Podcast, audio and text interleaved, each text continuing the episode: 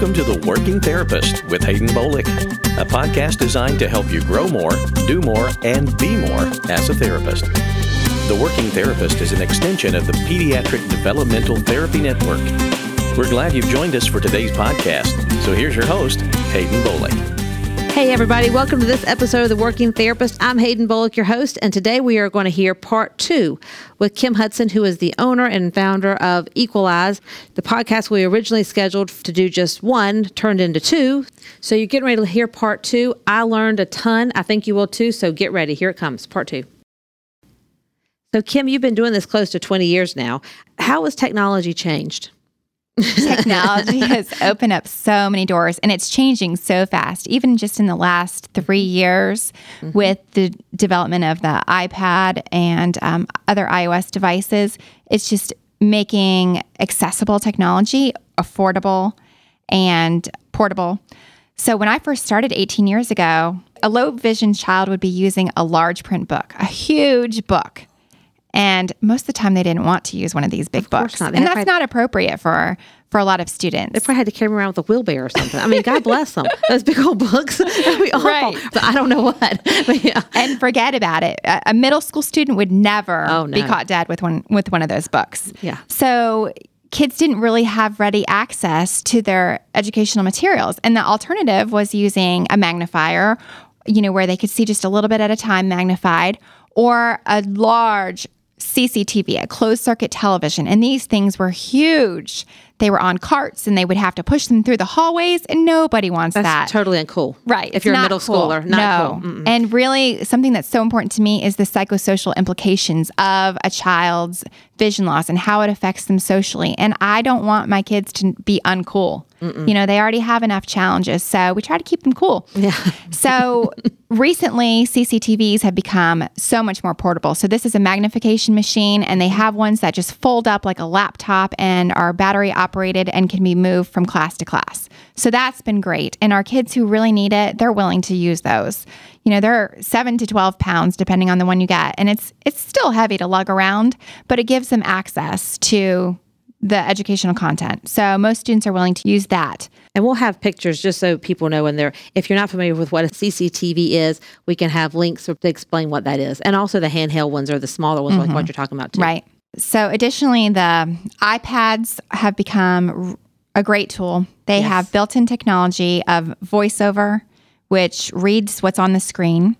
And they have built in Zoom technology. And so it's, you know, an all in one very compact device. We usually pair them with a Bluetooth keyboard, and they're accessible for even kids who have multiple impairments or may not have the fine motor skills needed to, you know, use the typical multitasking gestures. You can make adjustments in the settings so that it's accessible for somebody who may touch slower or touch too light or, or something. So there it's so adjustable and what used to cost thousands of dollars in software to put onto equipment is available for $500. I had no idea before you showed me that the iPad could do all that it could do. And I've asked other therapists about it, and most people don't know mm-hmm. what all is built into the software of the iPad. It's something that TVIs are still learning. You know, really just in the last couple of years, there's been, you know, more trainings available for TVIs to learn how to use the iPad, mm-hmm. but it's definitely my tool of choice for most students really? because of its portability and because it's going to be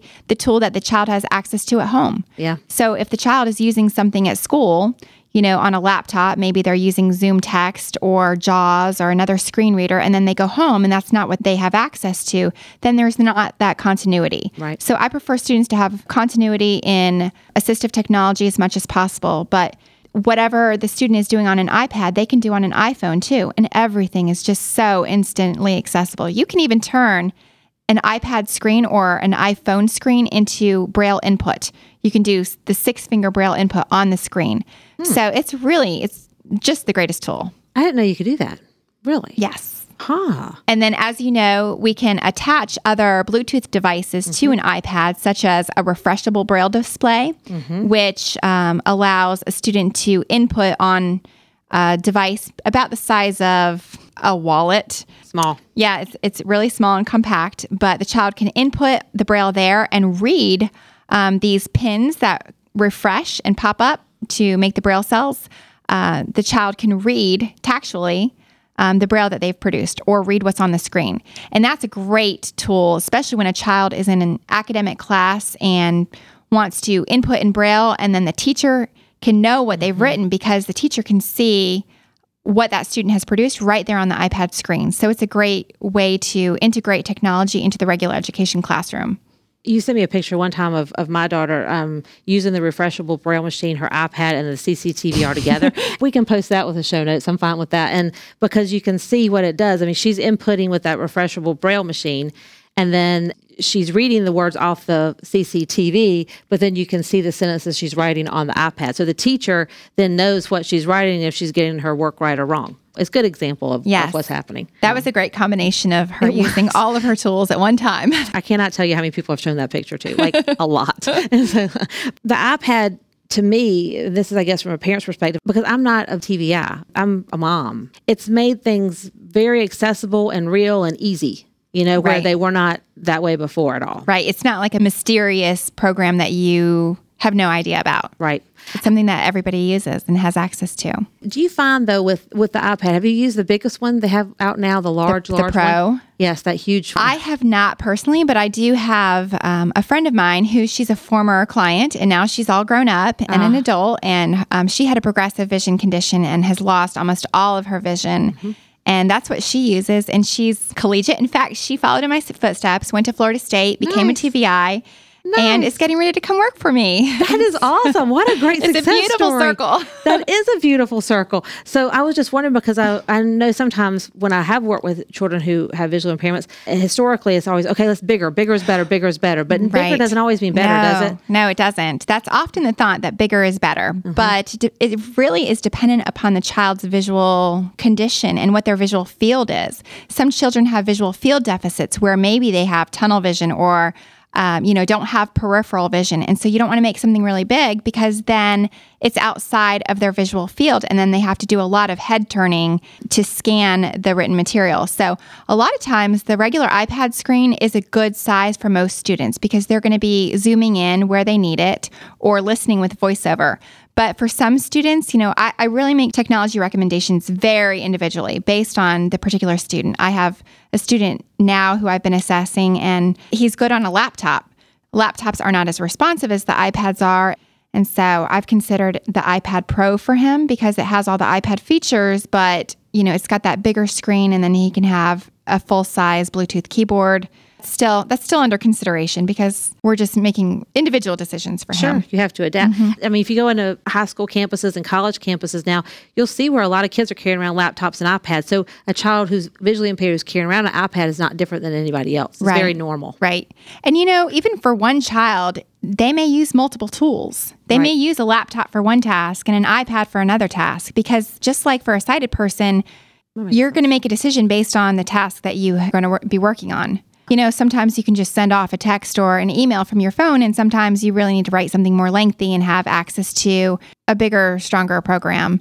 But somebody who's college bound or workforce bound really should have instruction on a laptop and mm. or or a computer so that they can learn, you know, key commands of using speech programs or other software programs so that they can be work ready because most of the time in workplaces they're not using iPads to perform the functions of the job. So, you know, we consider what where a student is going, what their steps are in in determining the technology, but different tools for different tasks. Is it the iOS? What's got the adaptability? Mm-hmm. yes. So how about like the um, Droid devices? They also have accessibility features. They have TalkBack, which is their speech output program, and they have Zoom features, but there are a lot more apps available um, through Apple. Apple requires that all of their apps be accessible.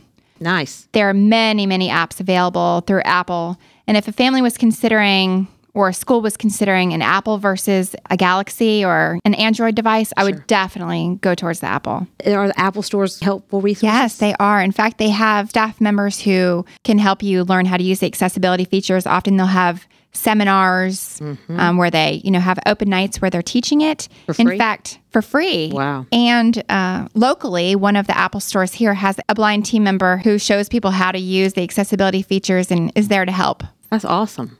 Huh. And I have some students myself who could probably teach I was gonna say. teach others how to use their the accessibility features. I know you have one that has been a resource to us, and he probably could teach the class. Yes, And, he could. he, he- he's um he's emailed us several times about when we get stumped, and we do often get Yes. stumped. and you know, it's it's not without its flaws. Right. I mean, you have to work through glitches when you're using the technology and you just have to accept that they're going to happen and you have to push through them and figure out how to problem solve. So problem solving is a lot of what I teach. Yes, I've heard that. Mom, it's a glitch. Miss Kim says it's a glitch. Like, so, what other technology, for example, like books on tape? Seems like the voice on those sounds a lot better than they used to sound. It used to be that if we wanted a book on tape, you were really ordering a tape. I shouldn't even say book, book on A tape, should I? How old does that sound? Like, it wasn't long ago that we were ordering books from the North Carolina Library for the Blind and Physically physically handicapped, and they would come a big tape player and a four track tape, and the kids didn't even know what a tape was. And so I said, "Do you know what this is?" what a tape recorder. and you know, then it would have four tracks on it, and it was so cumbersome. Kids did not want to use that because it is not cool. Oh no, it's not totally cool. not. It's not even so cool. to Say books on tape. Like I really have dated myself. So, but a lot of people are using audiobooks now. Mm-hmm. I mean, that's so popular. Uh, people are listening to them in the car, they're listening to them at home. And now we're using downloadable audiobooks. There's Mm-hmm. Learning Ally and Bookshare, which is the one I use often. And so we can download textbooks and novels instantly in like five seconds. We can look for almost anything, even a book that was a new release. Like if it just came out yesterday, we can often get it. Textbooks are available. It takes a little um, technique to find the textbooks you're looking for. It may not be your own state's version of the textbook, but maybe another state has produced it and there just might be slight differences. But we can download almost anything and the student can listen and look. Like if they have it on their iPad, for mm-hmm. instance, they can adjust the colors and size of the font on the screen. Some children prefer yellow on blue or blue on yellow or white on black or or or the reverse. Depending on what their visual condition is they can change the font size. And we always want to make the font as small as possible but as legible as possible mm-hmm. so that we can fit the most amount of words on the screen at a time. The student hits play and they can see the the enlarged book right there on the screen and listen to it also. So it helps with fluency and comprehension. So that's been a, a real gift to be able to access those books. And that's why it's so important to teach these students how to, you know, optimize their auditory skills. Right. Bookshare, I know you can listen and read along. And what's the other one you said? You said it was Learning Ally. Learning Allies. And both of those links will be on our um, show notes for resources to go back and check those out. I know Bookshare's been a great help to us. Right. And that's available for any student with a print disability. So for students um, K through 12 who have a learning disability or have a physical impairment that prevents them from being able to turn a page, or a student with a visual wow. impairment, Yeah. they can access Bookshare for free. And then there's a downloadable app for the iPad called Read2Go with the number two. And it's $20, but it's so worth it to be able to have instant access to books because, you know, a lot of our kids don't have many recreational activities that they participate in. So listening to books or podcasts, even, are just a great way for them to explore literature. To learn, be included, Mm-hmm. expand what they can do, expand their world. Mm. Kim, you've talked about what a TVI specialist does, what an orientation mobility specialist does, but who qualifies for VI services? If you have a child who you think may have a visual impairment, how do they get to you? Yeah, that's a great question. So sometimes a child comes in with a predetermined um, visual condition that the parents already know that the child has. You know, perhaps they were born with a visual condition and the parent has an eye report ready to go and will probably have already been receiving services as a preschooler. Right. And if they're coming into public school, they'll have an IEP and we'll make sure that services are in place. For somebody who's being newly identified, Sometimes that comes from a vision screening by the school nurse that's done annually. And if a student does not pass the vision screening, they'll be referred to the parents to, to take their child to an eye doctor. Right. And then we'll have a current eye medical report, which will give us the information we need to um, use to determine if their child is eligible for VI services. Because sometimes the child didn't pass the vision screening and they just need glasses and their vision is correctable. But for a child whose vision is not correctable to the point of our qualifying numbers, we would want to look at them to see if they have educational needs that are impacted by the vision loss. So the actual numbers for qualifying oh, in ask our state mm-hmm. in North Carolina are that the student would have a visual acuity of 20 over 70 or worse in the better eye with correction. So I'll break that down of what that means. Mm-hmm. That means that once the child is corrected with glasses, mm-hmm. that their visual acuity would be 20 over 70 or worse, meaning that somebody with perfect vision, uh, with 20 20 vision, compared to somebody with 20 over 70 vision, like this is a fraction, that person with 20 20 vision would be able to identify, say, a street sign from 70 feet away. The person with 20 over 70 vision would have to be 20 feet from that same street sign to identify it. So that's kind of how I compare it. So essentially, that child would have to have 2070 or worse acuity. So 2080, 2100, 2200, or even worse. Mm-hmm. But that child can be completely blind in one eye and have 20 over 50 vision in the other eye and not officially meet VI eligibility standards. Really? Yes. Wow. That seems mm-hmm. like the, the VI what- person would need to be involved. Right. And that's where we really need to look at the educational impact of the vision loss because it is individual, but there are standards for qualification. Um, so, in addition to there being that acuity of 2070 or worse in the better eye, that's where it comes in that a child could be, you know, have one eye removed or enucleated. Um, Wow. the other consideration is if there's a visual field deficit. So, if there's loss of peripheral vision, um, if that student has a limited f- visual field of 20 degrees or less, which is a pretty small visual field, they also would qualify. Students who have cortical visual impairment can qualify because those are students whose eyes are just really not functioning. And it's not necessarily that there's anything physically wrong with the eye, but it's that connection to the brain. Um, but a TVI can work with that student to help resolve the use of the vision. For us, apraxia of speech. You can make all the sounds you need to make. The mouth works like it's supposed to work, but somewhere between the connection of the anatomy of the mouth working and the brain, the getting the sounds out Right. doesn't work. So we do serve students with CVI. Mm-hmm. And also, we would want to know if that child has a progressive eye condition. Mm, if they have an eye condition that doesn't qualify them now, but is likely to deteriorate and would qualify them in the future, we may start looking at that student. And if that student does not qualify in any other areas of need for special education, they may just be on a 504 plan where they're getting accommodations and being monitored. If that student is receiving other special education services, we can qualify them for VI services, even if they don't meet those eligibility standards, if they have educational need. So we go in and determine, you know, how vision is impacting that child. And so during that process of determining eligibility, we do two assessments. One is a functional vision assessment, Right. and one is a learning media assessment. Hmm. So that's really looking at the child in a functional educational environment and determining what kinds of needs and impact their vision is having on them in the school environment. We, we take into consideration lighting and color and size and contrast, and visual fatigue is a major issue for some of our kids. You know, if they have an mm-hmm. eye condition that, such as nystagmus, which is involuntary movement of their eyes, that can fatigue them very fast because mm-hmm. they have to try to stabilize that movement and read, and maybe they can't sustain reading for more than a couple of paragraphs. So we look at issues like visual fatigue. And then with the learning media assessment, we're determining what the most appropriate way for a student to read or to get that literary input and output for the educational content. So for some students, they may use regular print. For some students, they might use regular print with magnification, like a handheld magnifier or a dome magnifier. Some students may need large print. Large print is 14 point or larger, and 14 point is not that large. No.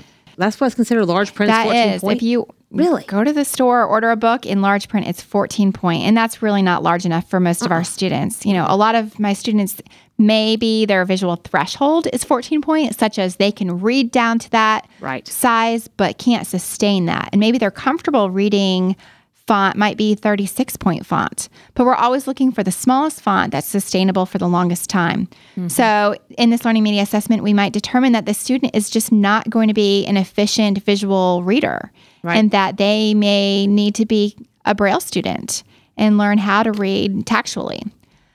Uh, and then there's, you know, also auditory reading. Some students are just not visual or braille readers, or maybe auditory is their secondary mode of reading. Or, for instance, your daughter, she's trimodal. She reads print, she reads braille, she listens to audiobooks.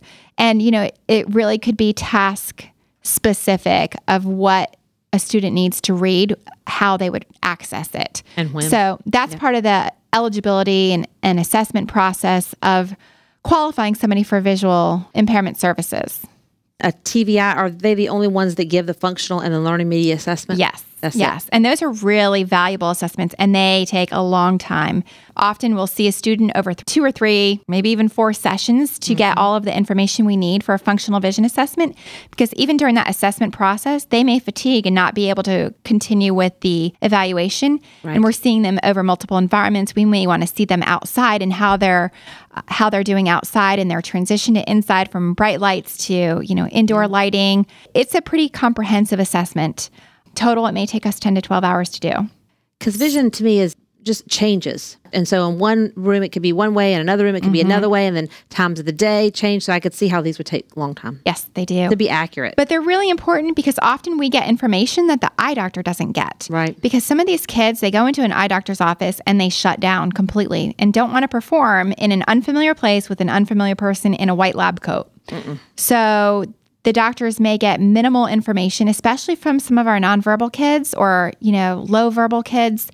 And as a TVI, once we establish rapport with these kids and can teach them, you know, how our evaluation and testing process works for helping to determine their acuity, I can work with a child and, and train them on acuity cards and figure out their speech for saying apple or house or umbrella so that I can understand what they're saying so that when I actually perform the test in a low stress environment that's familiar with familiar people around, that we can get more accurate information a lot of times than a doctor might get. That's one of my favorite things to do is to provide parents with meaningful information that they may never have had before. Well, I can remember asking the eye doctor um, when Grace Gardner was much younger because she was saying something about functional vision assessment, which at that time I really didn't know what it was. That how is that different than what you do? And she said, "Well, I am here to monitor the health of your daughter's eye. That's what I'm going to do." But she said, "I'm not really looking to see how well she sees." And I said, "You're not," which was kind of new information for me. She goes, "No, that's what the VI person does." I said, "Oh, well, good to know." it's good for us to work in concert with each other. I love to go to eye appointments with my families because I can give the doctor information, they can give me information, I can help advocate for the child and explain some things that we see in the school environment. Hmm. So if it's a student that I've already been working in and they're going for, you know, their annual exam, I love being able to go and also to provide that doctor with the functional vision assessment Right. before the student goes so that they can look it over and see where the areas of need are. I think that's imp- because you've sent before information with me to take to the doctor that specifically that you wanted from the doctor, which I think is so helpful because I've done that with parents also. Say like, look, I need to know this, and I've written out the list, said, hey, this is what I want. But so sometimes it's, if you just tell them, look, this is what I want, or this is what you need to tell the doctor. It's helpful as a parent mm-hmm. to just say, somebody just tell me, give me direction because I don't know. Right. What information do you need from the eye doctor then? It's just a report on the visual acuity for the child. Yes. I need a current eye medical report within one year with visual acuity information. I really would like near vision acuities and distance vision acuities. Often we are only getting distance vision, but the- very vision? importantly, we need to know what the near vision acuities are, what the eye condition is, if it's progressive, uh, if there is a prescription.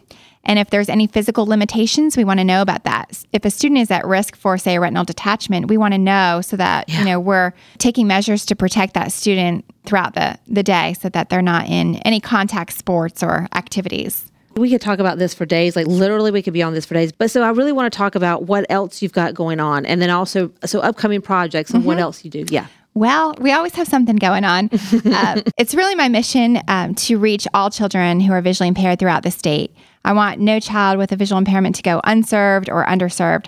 So it's my um, mission and objective to meet those needs by bringing new professionals into the state. There's not enough TVIs or mobility specialists here in North Carolina to provide the services that are needed.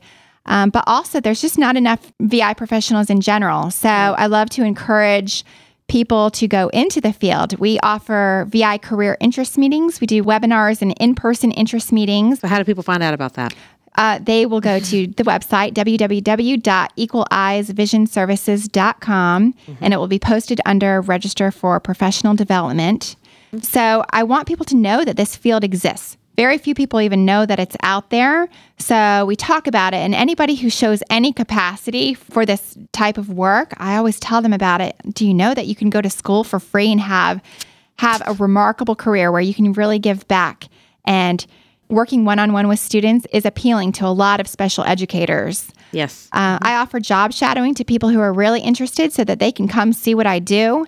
And I have recently had two young ladies fall in love with the career and they're going to school for free to get their master's degree in this. And That whole free thing. I know. That's a major big deal. yes. Free education. Free.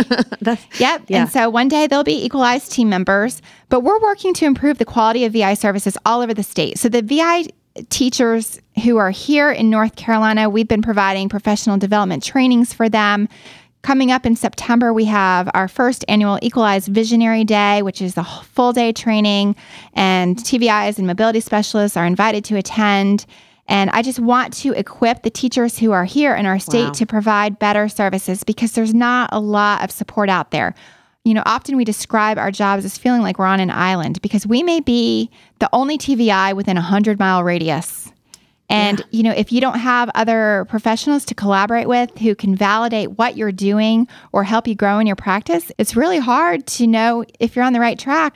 I think networking is so important and seeing other people do what you do. You know, we want to come alongside of teachers who are here already in our state and just grow our state's VI professionals. And Kim just gave us the website. So check that out there. And then also, um, there'll be a link from the PDT one and from the workingtherapist.com. And in the show notes will be uh, the Equal Eyes website as well as I Shine Foundation website when it's up and rocking and rolling, doing its thing. So we'll put them all up there. you can find many of them on our website. Yeah. And then also, I know that there's a lot of camps too. Like I know you're doing a camp in Asheville soon. Oh, yes. I'm leaving on Sunday to go to adventure camp for 12 blind high school students. All of them are cane users and braille users. They may not all have, you know, absolutely no vision, but um, 12 blind students and eight adult, Two of whom are blind, and two guide dogs. And we're going, we're going ziplining Oh, cool. and tower climbing and whitewater rafting That's awesome. and hiking. so it will be quite an adventure. I'm not That's sure what we do with the guide dogs while we're out there. I don't know gonna if they wear little harnesses and helmets. Do they? I know that would be so cute. That's so cool. Like their little kayaks with a little helmet on the little life preserver on the dog. I don't know. They- They certainly don't um zip line though, do they? I'm not sure what they're doing because we're, we're camping. I mean, we're staying in these cabins in the Oh. Nantahala Outdoor Center, and Oh, they, the dogs can't be left behind. No. The dogs can't be left behind, so they must come with us. So I'm just not sure where the dogs are going to be while we're whitewater rafting. Put them in a backpack. I, don't, I, don't, I have no idea. I don't I know. don't Dag, that's that'll be cool. I, all right, that's another podcast. We'll find out how how that went. Yep. Give And the that. I Shine Foundation, our Right. goal is to have a summer camp next year in Oh, 2017. Hot dog. Lots on the horizon. Lots on the horizon. So, yay, Kim. Thank you so much. This has been awesome. I appreciate your time and information. You're a uh, wealth of info. And thanks everybody else for listening. And I'll catch you next time on another episode of The Working Therapist. Thanks for joining us for today's edition of The Working Therapist, an extension of the Pediatric Developmental Therapy Network. If you would like more information regarding this podcast or would like to get in touch with us for any reason, visit us on the web at www.pediatricdt.com. That's pediatricdt.com.